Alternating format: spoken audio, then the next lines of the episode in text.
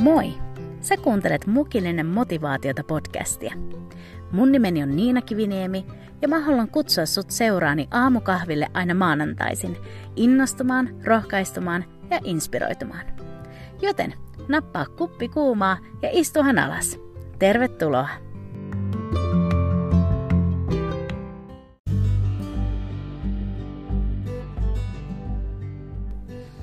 Heippa ja ihanaa maanantaita!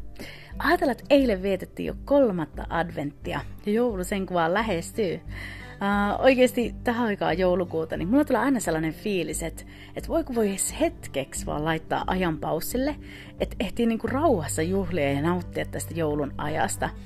Jotenkin olisi niin paljon ihania perinteitä ja joulutekemisiä, mutta niin vähän aikaa. uh, no, mutta mä yritän sitten vaan parhaani mukaan itse pysähtyä ja nauttia. Ja saa sitten tää aika juosta yksikseen, miten lystää. Mutta hei, me ollaan tultu siis kolmanteen osaan tätä meneillä olevaa adventtisarjaa. Tämän sarjan valmisteleminen ja tekeminen on kyllä niin kuin musta itseessä vaikuttanut sen, että se joulun sanomassa on tullut ihanalla tavalla viivittyä enemmän. Olen jotenkin saanut niin kuin syvemmin pureutua siihen, että mistä tämä aika meille muistuttaa ja mitä Jumala haluaa meille viestittää. Mutta tänään siis mennään taas näihin jouluevankeliumin tapahtumiin, ja mä nostan sieltä jotain, mitä mun sydämellä on tässä tätä sarjaa valmistellessa ollut. Joten jos sulla on mahis, niin laita vähän kynttilöitä palaamaan ja siemaille kahvia tai kaakaota tai glögiä tässä samalla ja nauti mun kanssa tää tämänkertainen mukillinen motivaatiota.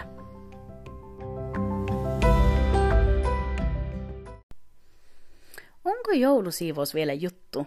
Äh, tai siis niin kuin, harrastaanko sitä enää siinä määrin, mitä joskus ennen? Koska mä ainakin muistan mun omassa lapsuudessa, että, että meidän kotona siivottiin sellaisella intohimolla koko koti jouluksi, että huh huh, oi että jokainen kaappi ja jokainen laatikko piti käydä läpi ja kaikki piti siivota, ihan kattoa ja seiniä myöten – Siis ei siinä mitään vikaa ollut, mutta joskus mä mietin sitä, että, että tuleeko joulu oikeasti sinne kaappeihin tai onko niiden järjestystilanteella joku valtava vaikutus siihen joulun tunnelmaan. No, oli niin tai näin, niin, niin melkoista settiä se siivoaminen silloin jouluaikaa, ainakin silloin oli. Nykyään jopa meidän äitikin on tällä saralla pikkasen osannut ottaa iisimmin, mistä mä oon kiitollinen. Mutta siis onhan tuolla kaappien läpikäymisellä oma tärkeytensä. Koska mä ainakin itse huomannut sen, että kun niitä kaapeja siivoja käy läpi, niin vaikka ensin olisi luullut, että niissä kaapeissa ei ole tilaa, niin hetken siivoamisen jälkeen huomaa, että kyllä sitä tilaa on, mutta sen tilan on vaan vienyt ne tavarat ja asiat, jotka ei edes ole enää niin tärkeitä. Ja silloin, jos sulla on vaan vähän tilaa käytettävissä, niin silloin se tilaa tulee käyttää viisaasti. Siis ihan kaikessa – Mietipä, jos sulla on pieni matkalaukku ja edessä viikonloppureissu, niin silloin pakataan mukaan vaan se, mitä oikeasti matkalla tarvitaan, eikä mitään ylimääräistä. Tai jos sun koti on pieni, niin silloin siellä on tehty tilaa vaan niille kaikista itselle tärkeimmille asioille. Ja kaapeistakin pitää karsia pois kaikki sellaiset asiat, mitä ei koskaan käytä tai mitkä ei enää millään tavalla palvele siinä arjen keskellä. Ja jouluevankeliumin tapahtumissa me luetaan siitä, miten kerran sitä tilaa ei ollut. Tai ainakaan sille tärkeimmälle. Ja pohjustukseksi tälle kaikelle, mistä mä haluan tänään sulle jakaa, niin mä luen sulle nämä jakeet Luukkaan evankeliumin toisen luvun alusta. Sillä kerrotaan meille näin. Ja tapahtui niinä päivinä, että keisari Augustukselta kävi käsky, että kaikki maailma oli verolle pantava. Tämä verollepano oli ensimmäinen ja tapahtui Kyrenuksen ollessa Syyrian maaherrana. Ja kaikki menivät verolle pantaviksi kukin omaan kaupunkiinsa – niin Joosefkin lähti Galileasta Nasaretin kaupungista ylös Juudeaan Davidin kaupunkiin, jonka nimi on Bethlehem. Hän kun oli Davidin huonetta ja sukua. Verolle pantavaksi Marian kihlattunsa kanssa, joka oli raskaana. Niin tapahtui heidän siellä ollessaan, että Marian synnyttämisen aika tuli. Ja hän synnytti pojan, esikoisensa, ja kapaloi hänet ja pani hänet seimeen, koska heille ei ollut sijaa majatalossa. Maria ja Joosef oli joutunut lähtemään Nasaretista Bethlehemiin, koska kaikkien piti mennä kirjoittautumaan veroluetteloon sinne oma, omaan kotikaupunkiin. Ja koska Jumalan asettamat ajat oli tulleet täyteen ja Joosef ja Maria oli oikeassa kaupungissa just oikeaan aikaan, että nämä profeetit luvatusta pelasteesta kävisi toteen, niin Marian aika synnyttää tuli tuolla Bethlehemissä. Me voidaan vaan kuvitella, että mikä hätä löytää joku majapaikka Joosefille ja Marjalla tuossa tilanteessa oli. Ja yritti saada paikan tästä edellä mainitusta majatalosta. Mutta kuten tässä seitsemännessä jakeessa sanotaan, niin heille ei ollut sijaa majatalossa. Niin. Ei se, ettei sitä tilaa olisi ollut, vaan sitä tilaa ei vaan ollut enää heille. Majatalon oli täyttänyt muut matkustajat ja vierailijat. Ja tämä ajatus on pysäyttänyt mut. Ajatus siitä, että edelleen Jeesus etsii tilaa, missä hän voi pyhän hengen kautta asua. Ei majataloista, ei hotelleista, vaan meidän sydämistä, meidän elämästä. Ja ilmestyskirjan kolmannessa luvussa me luetaan nämä Jeesuksen sanat. Katso, minä seison ovella ja kolkutan. Jos joku kuulee minun ääneni ja avaa oven, niin minä käyn hänen tykönsä sisälle ja aterioitsen hänen kanssaan ja hän minun kanssani.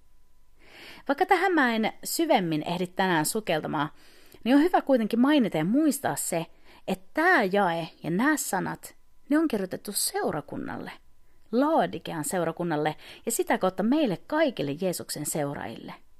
Totta kai Jeesus kolkuttaa kaikkien ihmisten sydänten ovella, siis niidenkin, jotka ei niin vielä häntä tunne, jota hän voi astua sisään ja pelastaa ja vapauttaa synnistä. Mutta Jeesus haluaa vallata alaa myös meidän, hänen uskovien elämästä ja sydämestä. Hän haluaa tulla sisälle ja aterioida, viettää aikaa meidän kanssa.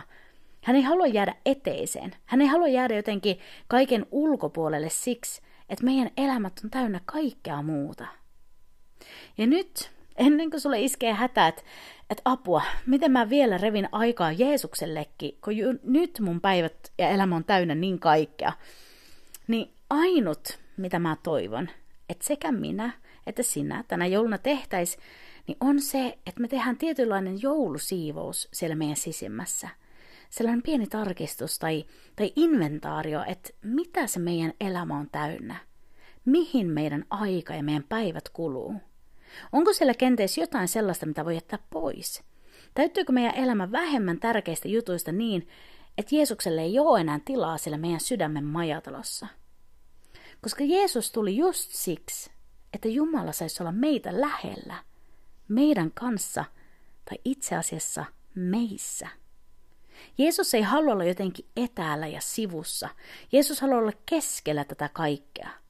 Eikö tuo Jeesuksen syntyminen tuohon talliinkin tai tuohon luolan kaltaiseen suojapaikkaan ollut samalla aivan niin kuin osoitus siitä, että Jeesus ei epäröi tulla keskelle epätäydellisyyttä ja sitä arjen hässäkkää. Mä haluan ainakin heittää mun elämästä pois niitä asioita, jotka vie huomioon tilan Jeesukselta. Mä haluan avata jokaisen niin sanotun huoneen Jeesuksen käyttöön. Ja mä uskon, että samalla kun me annetaan tilaa Jeesukselle, niin aivan niin kuin automaattisesti sieltä nurkista alkaa lähtemään ne asiat pois, jotka Jeesuksen pyhyyden edessä kestää. Koska Jeesuksella vaan on sellainen vaikutus. Hän puhdistaa, hän vapauttaa, hän muuttaa. Ah, täydellistä. Me ei tarvi eikä saada lokeroida Jeesusta johonkin omaan pikkunurkkaan, vaan kaiken keskellä Jeesus voi olla mukana. Meidän arjessa ja meidän ihan koko elämässä.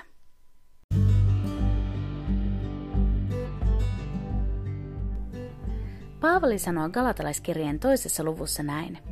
Minä elän. En enää minä, vaan Kristus elää minussa tämä on mun niinku sellainen goal, tai siis se tavoite, että mä voin sydämestäni sanoa, että en enää elä minä ja mun lihan ja mun tahtoni, vaan minä elän Kristukselle ja Kristus elää minussa. Hän hallitsee, hän tulee ykkösenä. Ja tätä pyhä henki saa meissä aikaan. Ja vielä tätä niin kuin majatalo-esimerkkiä käyttääkseni, niin olkoon tämä Niinan majatalo ja sun majatalo – niin sellainen paikka, jossa Jeesukselle on tilaa. Sellainen paikka, jossa hän voi olla, asua ja hallita. Olkoon tämän majatalon jokainen huone täynnä Jeesusta niin, että sinne ei ole enää tilaa millekään turhalle.